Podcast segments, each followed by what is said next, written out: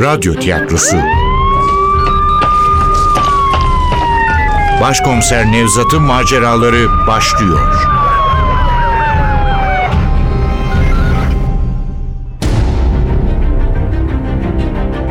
İstanbul Hatırası. Eser Ahmet Ümit. Radyoyu uyarlayan Safiye Kılıç. Seslendirenler Başkomiser Nevzat Nuri Gökaşan Ali Umut Tabak Zeynep Burcu Başaran Şefik Bora Sivri Evgenya Funda Postacı Papağan Kadir Çermik Efektör Ufuk Tangel Seslendirme Teknisini Yakup Ateş Yönetmen Aziz Acar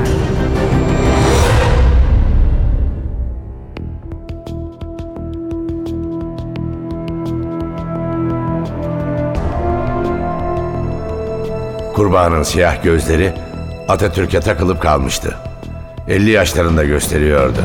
Kolları yukarı uzatılmış, avuç içleri birbirine bakacak şekilde elleri naylon iple bileklerinden bağlanmıştı. İki yana açılmış ayakları deniz yönüne çevriliydi. Gümüş renkli dalgasız uzun saçları yerdeki mermerin üzerine yayılmış, taba rengi deri ceketin yakasıyla bej gömleğinin göğsü kurumuş kandan siyahlaşmıştı. İnce kırçıl bir sakalın süslediği çenesi göğsüne düşmese muhtemelen adamın ölümüne neden olan boğazındaki derin kesiyi rahatlıkla görebilecektim. Bu tür manzaralarla defalarca karşılaşmış olmama rağmen daha sabahın ilk saatleri olduğundan mı yoksa artık yaşlanmaya başladığımdan mı bilinmez. Nedense cesede bakmak canımı sıktı. Rengi giderek açılan denize döndüm. İki çilekeş şehir hatları vapuru denizin iki ağır işçisi. Usulca kıpırdanan maviliğin üzerinde köpükten şeritler bırakarak hemen önümden geçtiler. İnce bir esinti vardı saray burnunda. Eski güzel günleri hatırlar gibi oldum. Çocukluğumun İstanbul'unu. Ansızın bir bakışın ağırlığını hissettim üzerimde. Başımı kaldırdım. Onunla göz göze geldim. Solmakta olan bir yarım ay gökyüzünden beni süzüyordu. Bakışlarımı yarım aydan kaçırıp pardesümün yakasını kaldırdım. Bu bir rastlantı mı? Ali gözlerini Atatürk'ün Tunç'tan heykeline dikmişti. Soruyu kime sorduğu belli değildi. Neymiş o rastlantı olan? Kurbanın diyorum böyle heykelin önünde bırakılması. Ne diyorsunuz başkomiserim? Yanıtı bilmiyordum. Heykele yaklaştım. Sivil giysiler içindeki Mustafa Kemal, elleri belinde, gözleri mavi sularda, derin düşüncelere dalıp gitmişti. Ne yani adamı Atatürk'e kurban mı ettiler? Olamaz mı? Ne manyaklar var bu memlekette. Sanmıyorum. Bence tümüyle rastlantı. Eğer maktul kurban edilmiş olsaydı onu barda öldürürlerdi. Zeminde hiç kan lekesi yok. Öldürüldükten sonra buraya taşımışlar. Bu cinayetin Atatürk'le ilgisi olduğunu sanmıyorum. Bilmiyorum. Burada bir şey var avucunun içinde. Metal bir şey. Tamam aldım işte. Bu bir para. Antik bir paraya benziyor. Bakabilir miyim? Kenarında bir yazı var. Ortasında da şekiller. Ne bunlar ya? Yıldız değil mi bu? Şu da ay. Evet, ay var başkomiserim. Tıpkı bayrağımızdaki gibi.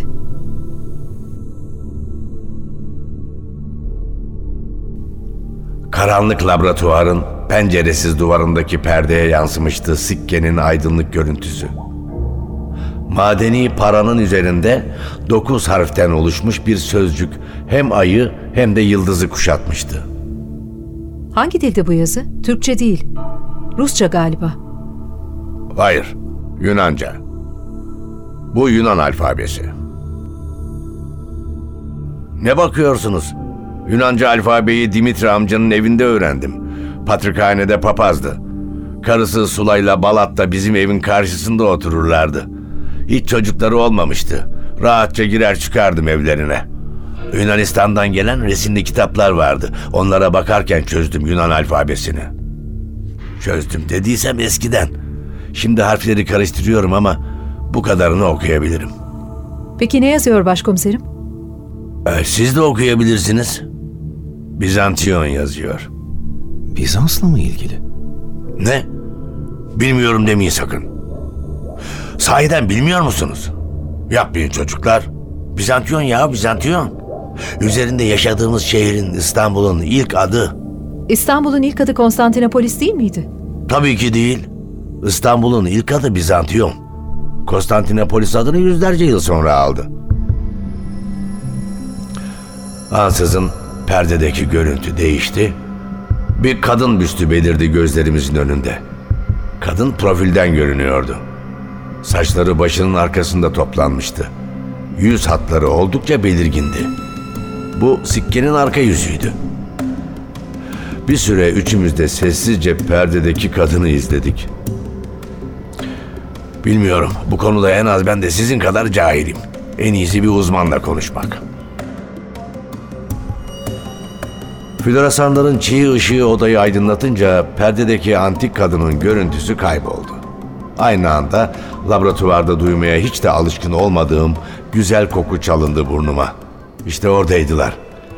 Zeynep'in masasının üzerinde gösterişsiz bir vazonun içinde duran lila rengi sümbüllerden geliyordu bu koku. Ne kadar güzel çiçekler. Kim getirdi bunları? Ali getirdi başkomiserim. İşte bu gerçekten de büyük sürprizdi. Bizim kaba saba Ali her fırsatta didiştiği Zeynep'e çiçek getirecek. Şaşkınlıkla yardımcıma baktım. Yüzü kıpkırmızıydı. Göz göze gelmemek için bakışlarını kaçırdı. Biraz takılayım şuna diye geçti içimden ama şu mahcup haliyle öyle sevimliydi ki köftehor yapamadım. Güzel çiçeklermiş. Zeynep, bu davayla ilgili uzmanlar bulmamız gerek. Tarihçiler, sikkelerden anlayan bilim adamları, yani bizi aydınlatacak kişiler. Derhal araştırırım başkomiserim. Sikke uzmanlarından başlayalım. O paranın üstündeki ay yıldızla cesedin Atatürk heykelinin dibine bırakılması arasında bir bağlantı olmalı. Yardımcımın takıldığı nokta da önemliydi. Binlerce yıl önce basılmış bir paranın üzerindeki ay yıldız ve Mustafa Kemal. Ne yani şimdi bu politik bir mesaj mıydı? Katil ya da katiller sıradan insanlar değil de amaçlarına cinayet işleyerek varmak isteyen teröristler miydi? Bu ihtimal bana pek mantıklı gelmiyordu. Çünkü bugüne kadar sağdan ya da soldan hiçbir terörist grup bu tür bir yöntem kullanmamıştı. Tabii arkalarında onları gizlice yönlendiren istihbarat örgütleri yoksa. Hiçbir zaman siyasi şubede çalışmadım ama terör gruplarının büyük bölümünün istihbarat örgütleri tarafından yönlendirildiğini biliyordum. Oo, bütün takım buradaymış. Ee, Ben de size bakıyordum başkomiserim. Maktulün kimliği belli oldu da. Olay yeri incelemenin acar komiseri Şefik iyi haberi vermişti. Nüfus kağıdını buldunuz mu? Cüzdanını bulduk başkomiserim. Cinayet mahallenin 100 metre ilerisinde. Kimlik cüzdanın içindeydi. Yolda bir de parçalanmış cep telefonu vardı. Cep telefonuyla cüzdan aynı yerde miydi? Aynı yerde sayılır. Sarayburnu'ndan Eminönü'ne uzanan yolun kenarında. Sepetçiler kasrının önünde. Cüzdanla cep telefonunun parçaları arasında sadece 10 metrelik bir mesafe vardı. Katiller atmış olmalı. Katiller diyorsun. Failin tek kişi olmadığından nasıl emin olabiliyorsun? Kurban tanınmış başkomiserim. Sizin de bildiğiniz gibi maktulün gırtlağını orada kesselerdi ortalık kan gölüne dönerdi. E o cesedi de tek kişi taşıyamaz. Etraftakilerle konuştunuz mu? Gören filan olmuş mu? Yolun öteki tarafında garnizonda nöbet tutan askerler hiçbir şey görmemiş. Yandaki otopark görevlileri de. Kıyıda kafa çeken şarapçıların da olan bitenden haberi yok.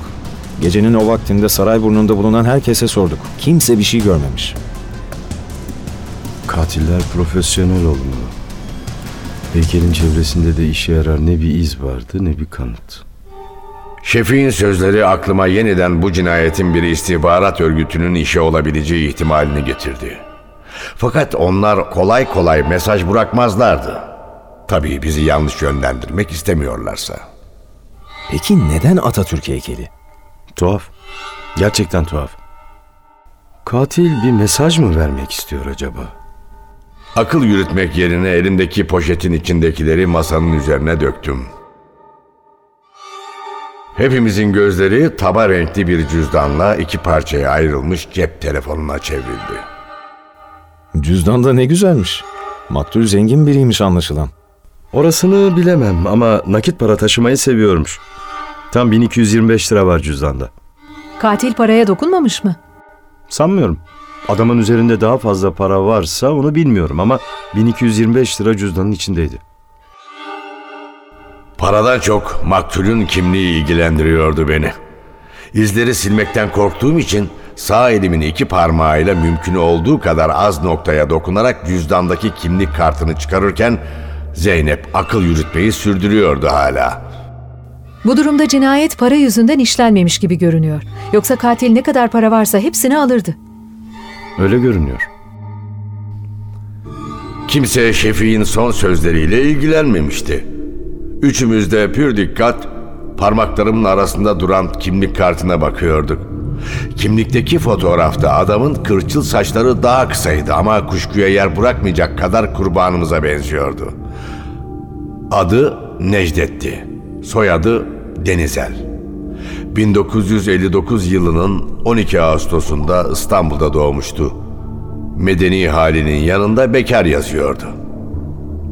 Buradaki kart vizite göre adam üniversitede öğretim üyesiymiş. Orada yazıyor Doktor Necdet Denizel. Sanat tarihçisi, arkeolog.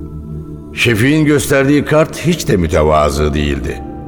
Dokunmadan bile pahalı bir kağıda basılmış olduğu anlaşılıyordu. Arkeolog ha? Anlaşılan kurban şu sizin Bizantiyon'la ilgileniyormuş başkomiserim. O zaman ilk ziyaret edeceğimiz yerde onun evi olmalı. Böylece hem Necdet Denizel hem de Bizantiyon hakkında bilgi sahibi oluruz. Bizantiyon. Bizantiyon da ne? Bilmiyorsun değil mi Şefik? Yazık, yazık sana. Bizantiyon üstünde yaşadığın bu şehrin ilk adı. Ee, Hani şu maktulün avucunda bulduğumuz sikke vardı ya, işte onun üzerinde yazıyor Bizantiyon.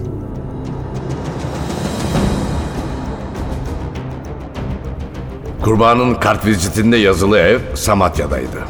İstanbul'un yedi tepesinden yedincisinin eteklerinde. Yaşadığım Balat kadar olmasa da hep sevmişimdir Samatya'yı. İstanbul'u İstanbul yapan kadim semtlerden biridir. Bir zamanlar daha çok Ermeni nüfus yaşarmış bu güzel semtte. Bazen Evgenya ile buraya geliriz. Samatya'da Balat kadar yorgundur. Yaşlıdır, yıpranmıştır.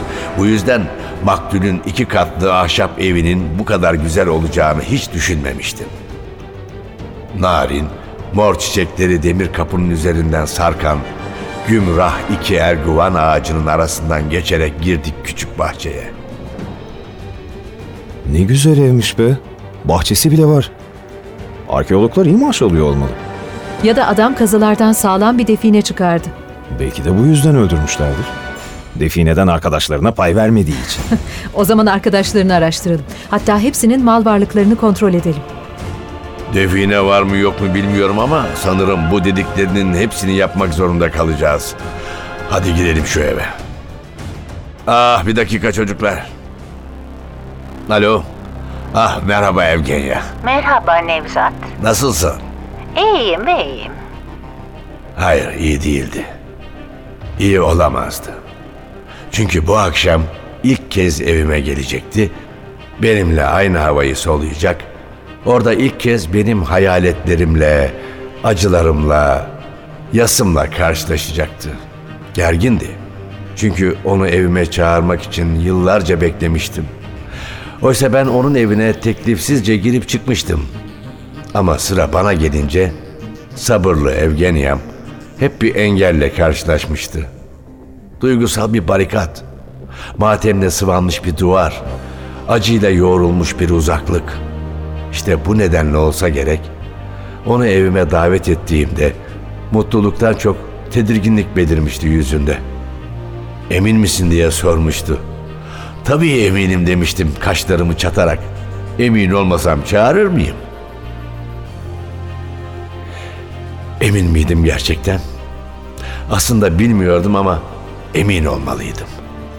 Bu daha ne kadar sürebilirdi ki böyle? Evgenya sevdiğim kadındı. Ya Güzide ile Aysun. Kaybettiğim karım ve kızım. Evet, onların hayalleri, izleri, eşyaları, evimin duvarları arasında hala duyduğum sesleri. Doğru, hala onların anılarıyla yaşıyordum. Ama Güzide ile Aysun ölmüştü. Gerçek buydu.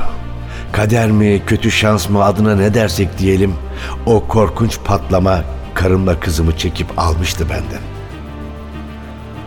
Ama hayat devam ediyordu. İnsan istemese bile başkalarını seviyordu. Bu gerçek beni avcuna almakta gecikmemişti. Ona daha fazla direnememiş, bir yol ayrımına gelmiş ve teslim olmuştum. O yol ayrımında Evgenya bekliyordu beni. Onun yardımıyla düştüğüm yerden doğruldum. Ve Evgenya'ya minnetimi belirtmek için aslında yıllar önce yapmam gereken daveti yaptım. Onu evime çağırdım. Her an fikrimi değiştireceğimden ya da onu kıracak bir davranışta bulunacağımdan korkuyordu. Telefonun ucundan gelen ses bu yüzden gergindi. Onu rahatlatmam gerekiyordu. Ne o yoksa akşam gelemeyeceğini mi söyleyeceksin?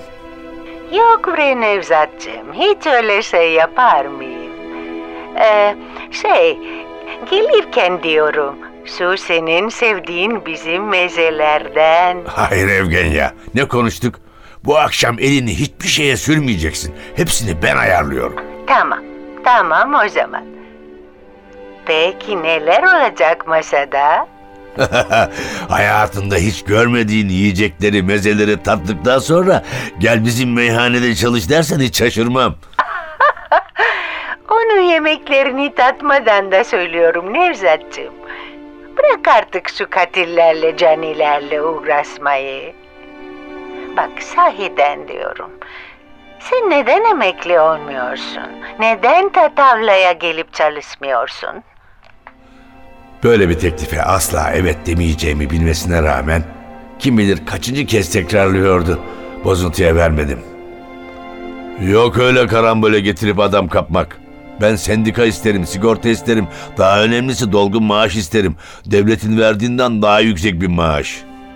Hepsi kabul. Yeter ki benimle çalışmayı kabul et. Söz konusu sen olunca benim de bir şey bilmeme gerek yok Evgenyacığım. Demeliydim, diyemedim. Hiç değilse birkaç güzel sözle gönlünü almalıydım. Yapamadım. Bakışlarım kapıyı açmış, beni bekleyen Zeynep'le Ali'ye kaymıştı. Teşekkür ederim Evgenya. Böyle kabul görmek çok güzel. Neyse akşama geç kalma tamam mı? Bak sekizde bekliyorum. Kalmam kalmam bak. Tam sekizde sendeyim. En küçük bir alınganlık belirtisi sezmedim. Sesi alnında dolaşan bahar rüzgarı gibi yumuşacıktı. Hemen arkamızdaki binlerce yıldır bu şehri koruyan surlar gibi kendinden emindi. Ama ben telefonu kapatıp evin kapısına yürürken nedense içimde derin bir burukluk hissettim.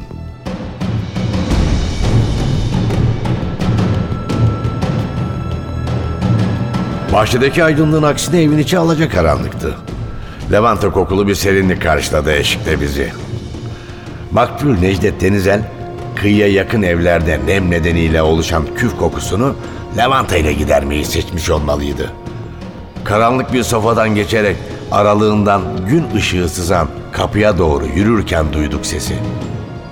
Merhaba, merhaba. Ben Kral Bizas. Sarayıma hoş geldiniz. Sarayıma hoş geldiniz.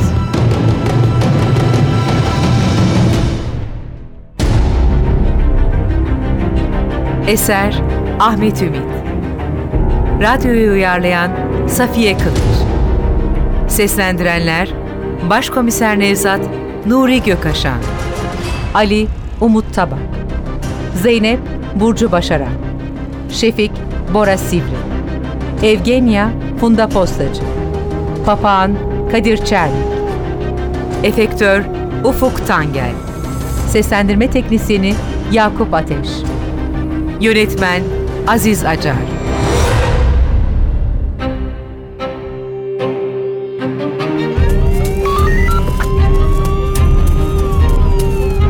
Radyo Tiyatrosu. Başkomiser Nevzat'ın Maceraları.